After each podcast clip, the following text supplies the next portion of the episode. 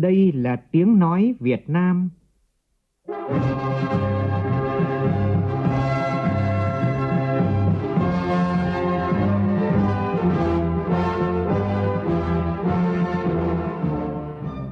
là tiếng nói Việt Nam, phát thanh từ Hà Nội, thủ đô nước Cộng hòa xã hội chủ nghĩa Việt Nam.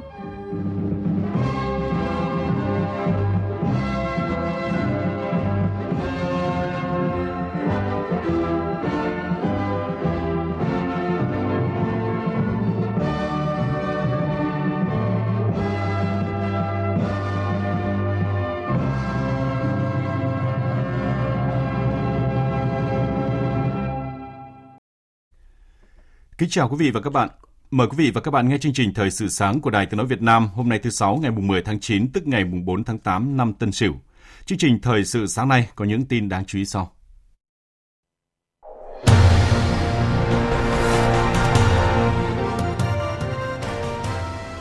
Tại buổi làm việc với các đại sứ và cộng đồng doanh nghiệp Liên minh châu EU tại Việt Nam, Thủ tướng Phạm Minh Chính đề nghị các nước EU phê chuẩn hiệp định EVIPA trong thời gian sớm nhất, tiếp tục hỗ trợ vaccine và chuyển giao công nghệ sản xuất vaccine, thuốc điều trị cho Việt Nam.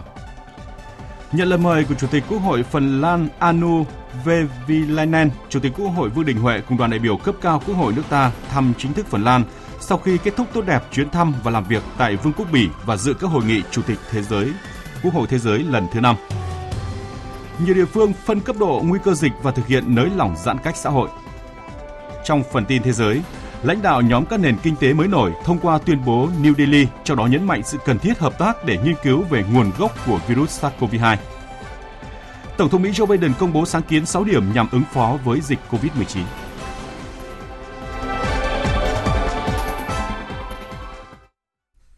Bây giờ là nội dung chi tiết.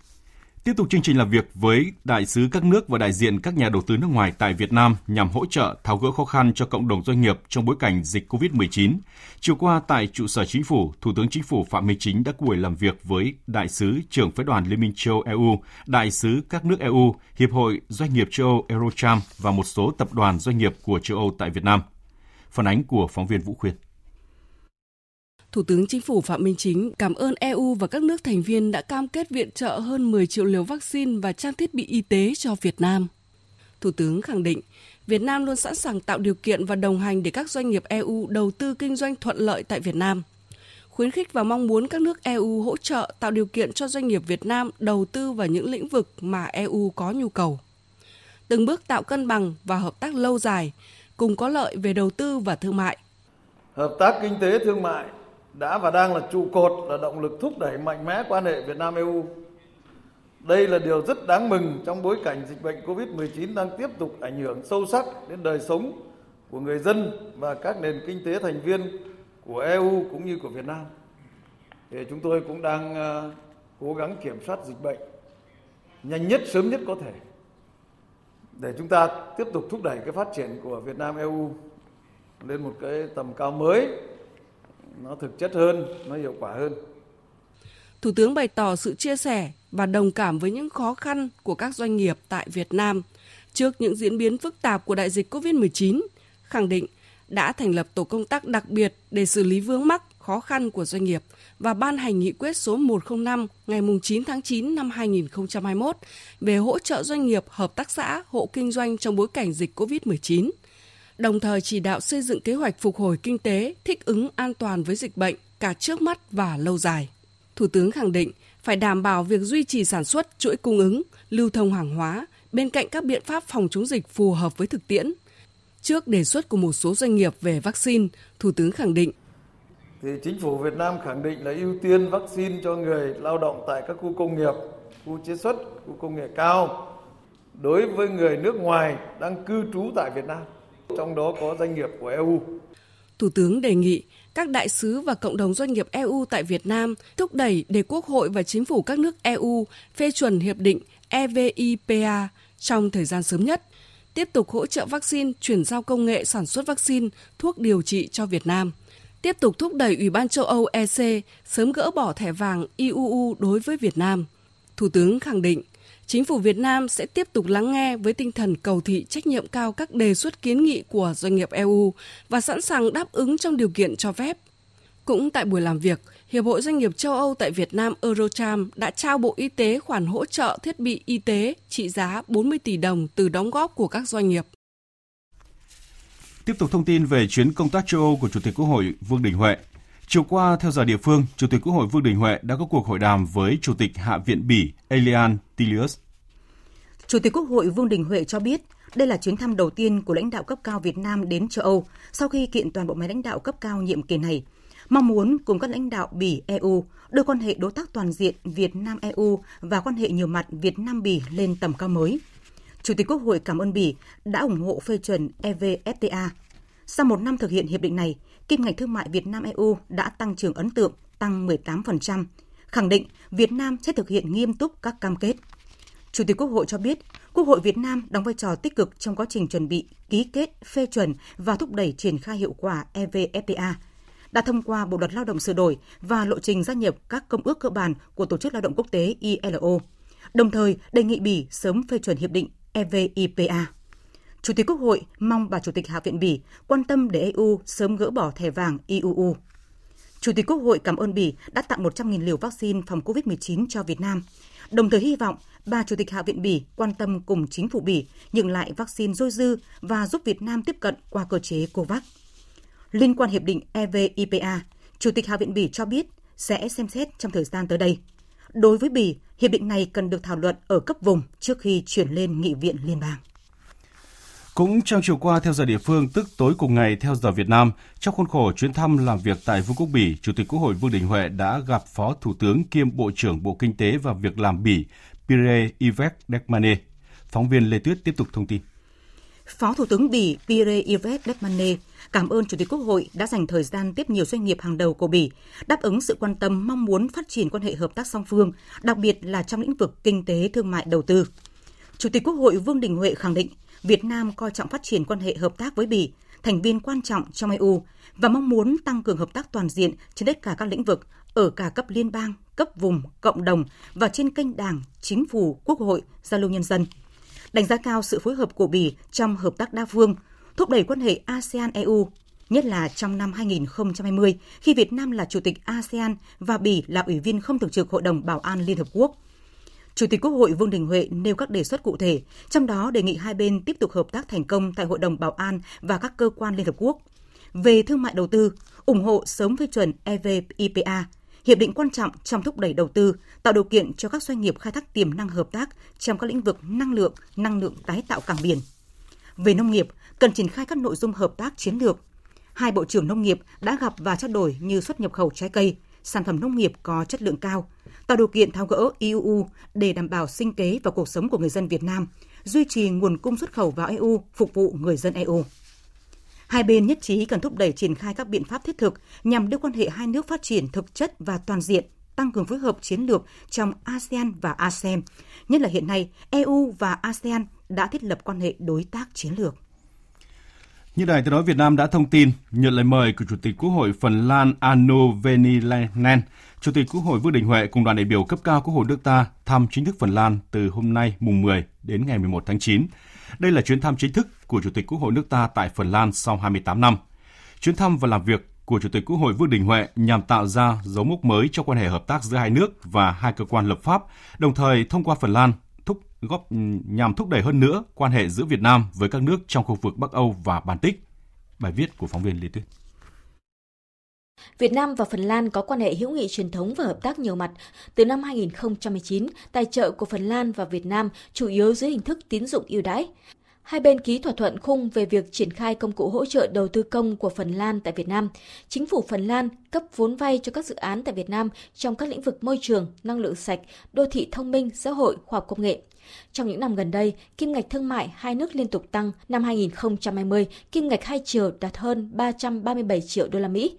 Đến hết tháng 5, kim ngạch hai chiều đạt hơn 227 triệu đô la Mỹ. Phần Lan cũng như Áo, Bỉ mà đoàn vừa tới thăm là các quốc gia của EU ủng hộ phê chuẩn EVFTA. Tuy nhiên, Đến thời điểm này, cả ba nước đều chưa phê chuẩn Hiệp định Bảo hộ Đầu tư EU Việt Nam EVIPA. Vì vậy, chuyến thăm chính thức đến ba nước lần này nhằm góp phần thực hiện ngoại giao kinh tế, thúc đẩy việc thực thi EVFTA, vận động nghị viện các nước thành viên EU sớm phê chuẩn EVIPA chuyến thăm và làm việc của Chủ tịch Quốc hội Vương Đình Huệ tại các nước, trong đó có Phần Lan, nhằm thực hiện ngoại giao nghị viện, ngoại giao kinh tế và ngoại giao vaccine. Đồng thời, kỳ vọng với nền tảng quan hệ hữu nghị truyền thống tốt đẹp, sau chuyến thăm chính thức này, quan hệ hợp tác nhiều mặt giữa Việt Nam và Phần Lan sẽ càng ngày phát triển mạnh mẽ vì lợi ích thiết thực của nhân dân hai nước, vì hòa bình, ổn định và phát triển của mỗi nước trong khu vực và trên thế giới. Như Đài Việt, Tiếng Nói Việt Nam đã thông tin tối qua, theo giờ địa phương, Chủ tịch Quốc hội Vương Đình Huệ cùng đoàn đại biểu cấp cao Quốc hội nước ta đã tới sân bay Vanta, Helsinki, Cộng hòa Phần Lan, bắt đầu chuyến thăm chính thức Phần Lan từ ngày 10 đến ngày 11 tháng 9. Phóng viên Lê Tuyết tiếp tục thông tin. Đón đoàn tại sân bay Vanta có Chủ tịch Ủy ban Đối ngoại Quốc hội Phần Lan ông Mika Niko, Vụ trưởng Vụ Đối ngoại Quốc hội Phần Lan bà Katrina Kusinen, Cố vấn Vụ Đối ngoại Quốc hội Phần Lan bà Sari Westman và Chủ tịch Hội hữu nghị Phần Lan Việt Nam ông Mauri Valena. Trong chuyến thăm chính thức lần này, dự kiến Chủ tịch Quốc hội Vương Đình Huệ sẽ chào Tổng thống Phần Lan, hội kiến Thủ tướng Phần Lan, hội đàm với Chủ tịch Quốc hội Phần Lan, tiếp các thị trường, tọa đàm bàn tròn với một số CEO tập đoàn lớn của Phần Lan.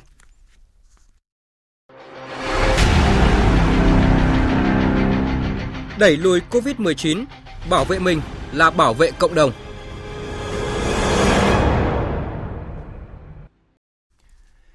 Bộ Y tế cho biết trong 24 giờ liên tiếp tính đến tối qua, nước ta có 12.420 ca nhiễm mới.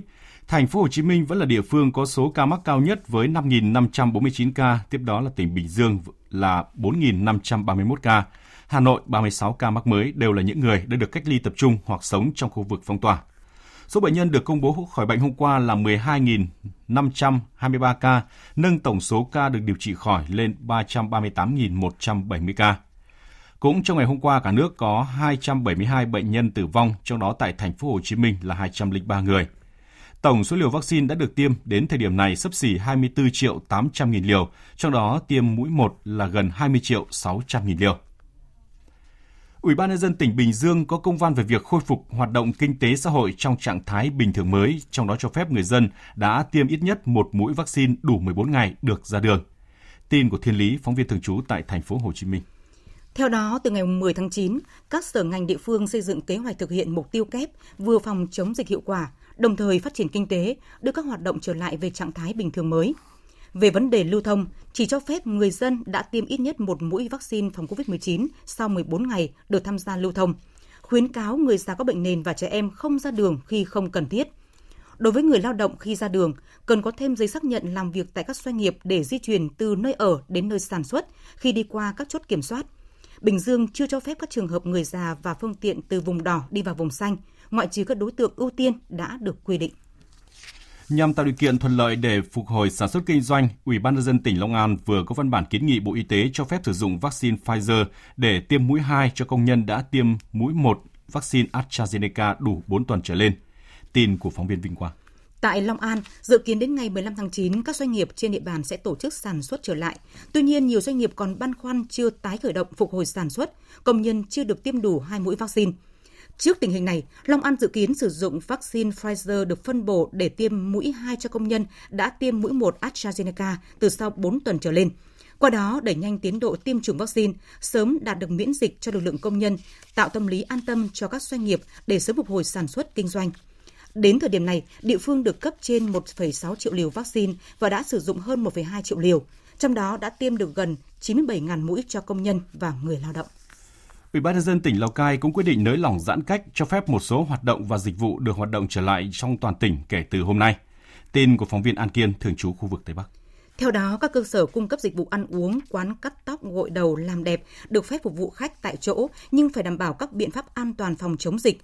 Cưới hỏi được tổ chức nhưng không quá 30 người, hạn chế tối đa 10 khách ngoài tỉnh, tuyệt đối không mời khách từ các vùng đang có dịch. Đối với việc lễ tang tại gia đình, cần tổ chức gọn nhẹ và đảm bảo các quy định về phòng chống dịch như đeo khẩu trang, sát khuẩn, giữ khoảng cách an toàn. Các khu vui chơi giải trí không được mở rộng quá quy mô quá 30 người. Về công tác giáo dục đầu năm học mới, Sở Giáo dục và Đào tạo Thành phố Hồ Chí Minh vừa có tờ trình gửi Ủy ban nhân dân thành phố về phương án mở cửa trường học tại những địa phương được xác định an toàn phòng chống dịch COVID-19. Tin của phóng viên Trịnh Giang thường trú tại Thành phố Hồ Chí Minh.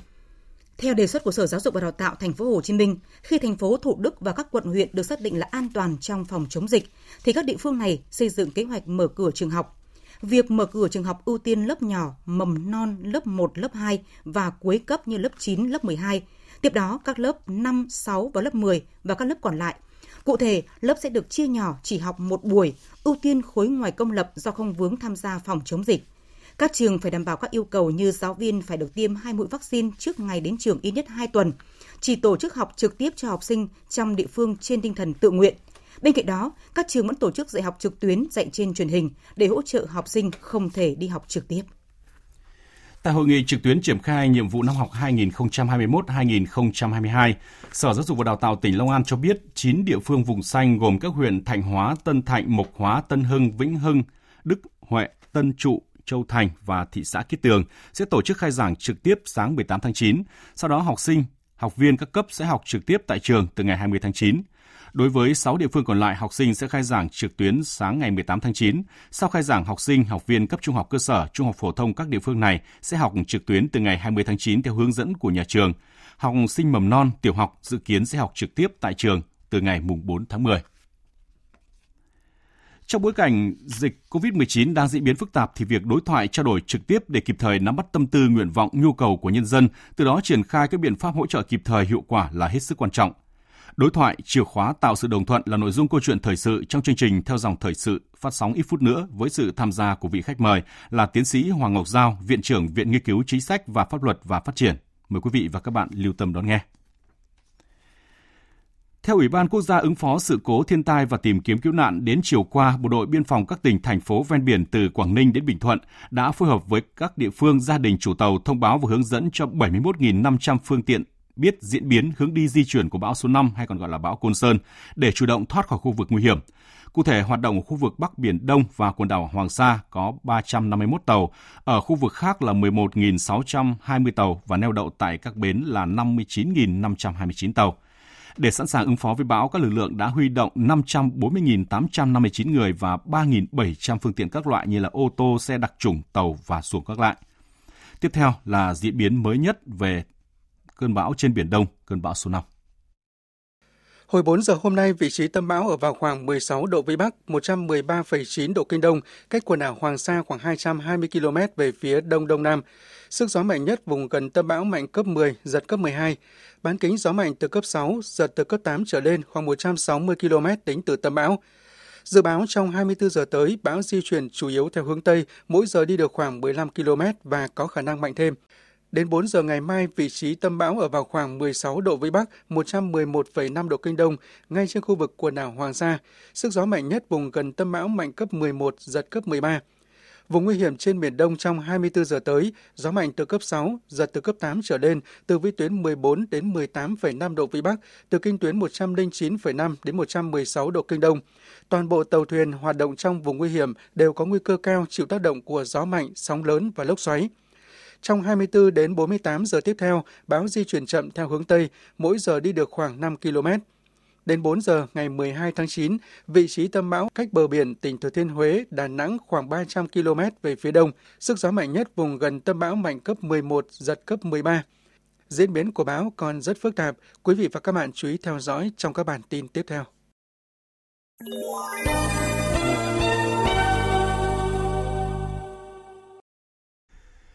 Xin được tiếp tục chương trình Thời sự sáng với phần tin thế giới.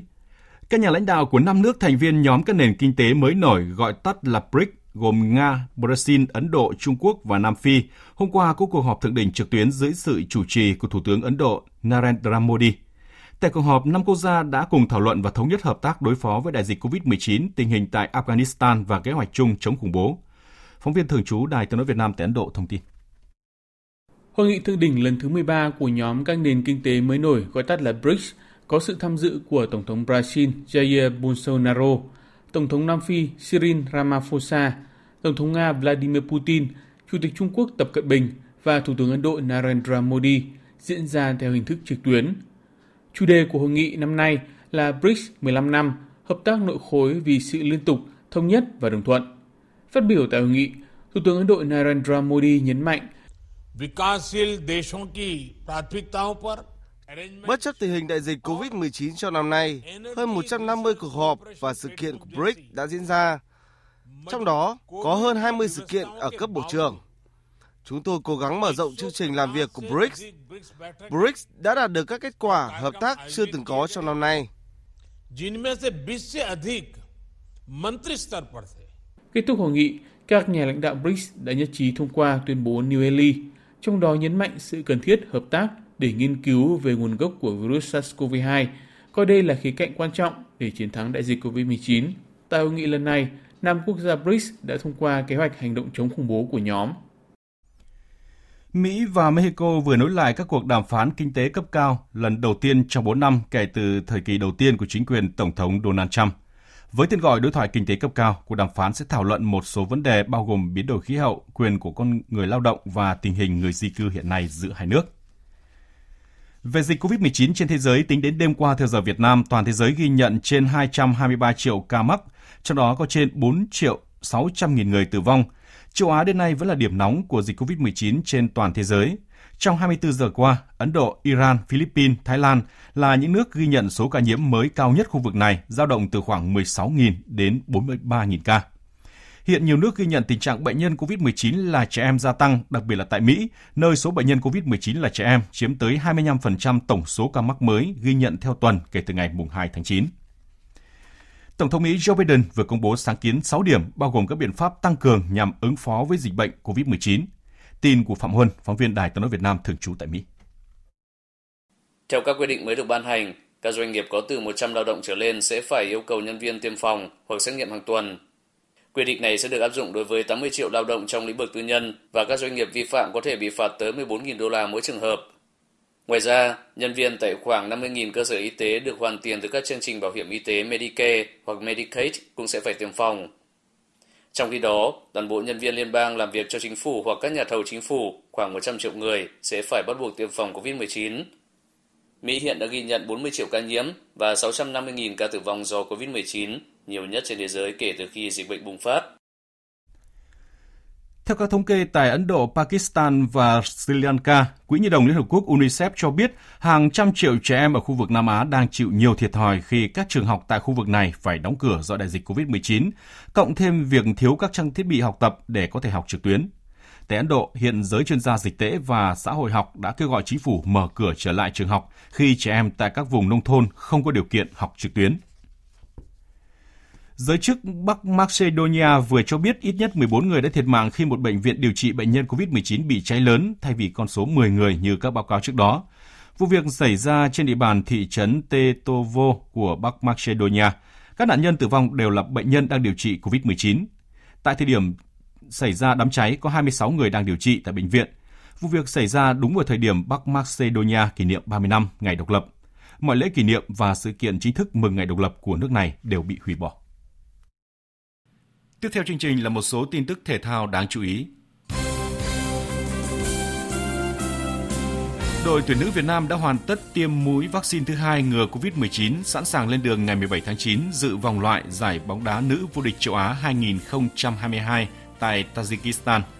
Đội tuyển nữ Việt Nam nằm ở bảng B, thi đấu trong 3 ngày 23, 26 và 29 tháng 9, lần lượt gặp các đối thủ là Afghanistan, Maldives và chủ nhà Tajikistan.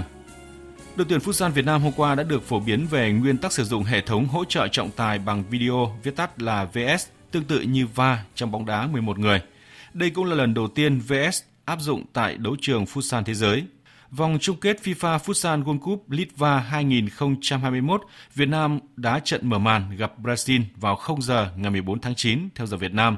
Tiếp đó lần lượt gặp Panama ngày 16 tháng 9 và Cộng hòa Séc ngày 19 tháng 9. Tiếp theo chương trình là những thông tin thời tiết đáng chú ý. Dự báo thời tiết Phía Tây Bắc Bộ ngày nắng, chiều tối và đêm có mưa rào và rông vài nơi, gió nhẹ, nhiệt độ từ 22 đến 34 độ. Phía Đông Bắc Bộ ngày nắng, chiều tối và đêm có mưa rào và rông vài nơi, gió Bắc đến Tây Bắc cấp 2, cấp 3, nhiệt độ từ 23 đến 34 độ. Khu vực từ Thanh Hóa đến Thừa Thiên Huế, ngày nắng, chiều tối và đêm có mưa rào và rông vài nơi, gió nhẹ, nhiệt độ từ 23 đến 32 độ. Khu vực từ Đà Nẵng đến Bình Thuận, ngày nắng, chiều và đêm có mưa rào và rông rải rác, cục bộ có mưa vừa mưa to, gió Tây Nam cấp 2, cấp 3, nhiệt độ từ 23 đến 34 độ. Tây Nguyên có mưa rào và rông vài nơi, riêng chiều và tối có mưa rào và rải rác có rông, cục bộ có mưa vừa mưa to, gió Tây Nam cấp 2, cấp 3, nhiệt độ từ 20 đến 31 độ. Nam Bộ có mưa rào và rông vài nơi, riêng chiều và tối có mưa rào và rải rác có rông, cục bộ có mưa vừa mưa to, gió Tây Nam cấp 2, cấp 3, nhiệt độ từ 23 đến 32 độ. Khu vực Hà Nội ngày nắng, chiều tối và đêm có mưa rào và rông vài nơi, gió Bắc đến Tây Bắc cấp 2, cấp 3, nhiệt độ từ 23 đến 34 độ. Dự báo thời tiết biển, Vịnh Bắc Bộ có mưa rào và rông vài nơi, gió Bắc đến Tây Bắc cấp 4, cấp 5. Vùng biển từ Quảng Trị đến Quảng Ngãi có mưa rào và rông rải rác, phía Bắc gió Tây Bắc, phía Nam gió Tây đến Tây Nam cấp 5. Khu vực Bắc Biển Đông, khu vực giữa Biển Đông, khu vực quần đảo Hoàng Sa thuộc thành phố Đà Nẵng có mưa bão, gió xoáy mạnh cấp 7, cấp 8, vùng gần tâm bão đi qua mạnh cấp 9, sau tăng lên cấp 10, cấp 11, giật cấp 13, biển động dữ dội. Khu vực Nam Biển Đông, khu vực quần đảo Trường Sa thuộc tỉnh Khánh Hòa và vùng biển từ Bình Thuận đến Cà Mau có mưa rào và rông rải rác. Trong mưa rông có khả năng xảy ra lốc xoáy và gió giật mạnh. Gió Tây Nam cấp 5 có lúc cấp 6, giật cấp 7, cấp 8, biển động. Vùng biển từ Bình Định đến Ninh Thuận, vùng biển từ Cà Mau đến Kiên Giang và Vịnh Thái Lan có mưa rào rải rác và có nơi có rông. Trong mưa rông có khả năng xảy ra lốc xoáy và gió giật mạnh, gió Tây đến Tây Nam cấp 4. Trước khi kết thúc chương trình thời sự sáng nay, chúng tôi tóm lược một số tin chính vừa phát. Tại buổi làm việc với các đại sứ và cộng đồng doanh nghiệp Liên minh châu Âu tại Việt Nam, Thủ tướng Chính phủ Phạm Minh Chính đề nghị thúc đẩy để Quốc hội và Chính phủ các nước EU tiếp tục hỗ trợ vaccine, chuyển giao công nghệ sản xuất vaccine và thuốc điều trị cho Việt Nam. Nhận lời mời của Chủ tịch Quốc hội Phần Lan Anu Vevilainen, Chủ tịch Quốc hội Vương Đình Huệ cùng đoàn đại biểu cấp cao Quốc hội nước ta thăm chính thức Phần Lan. Chuyến thăm nhằm mở ra những triển vọng hợp tác mới trong quan hệ song phương cũng như hợp tác liên khu vực và quốc tế. Lãnh đạo nhóm các nền kinh tế mới nổi thông qua tuyên bố New Delhi, trong đó nhấn mạnh sự cần thiết hợp tác để nghiên cứu về nguồn gốc của virus SARS-CoV-2, coi đây là khía cạnh quan trọng để chiến thắng đại dịch COVID-19. Tổng thống Mỹ Joe Biden công bố sáng kiến 6 điểm nhằm ứng phó với dịch COVID-19. Trong đó, toàn bộ nhân viên liên bang làm việc cho chính phủ hoặc các nhà thầu chính phủ, các doanh nghiệp có từ 100 lao động trở lên, nhân viên tại các cơ sở y tế bắt buộc phải tiêm phòng. Tới đây chúng tôi cũng xin kết thúc chương trình Thời sự sáng nay. Chương trình do biên tập viên Đức Hưng biên soạn và thực hiện với sự tham gia của biên tập viên Nguyễn Kiên, phát thanh viên Kim Phượng và kỹ thuật viên Thu Phương, chịu trách nhiệm nội dung Nguyễn Thị Tuyết Mai. Cảm ơn quý vị và các bạn đã để tâm lắng nghe. Xin chào và hẹn gặp lại.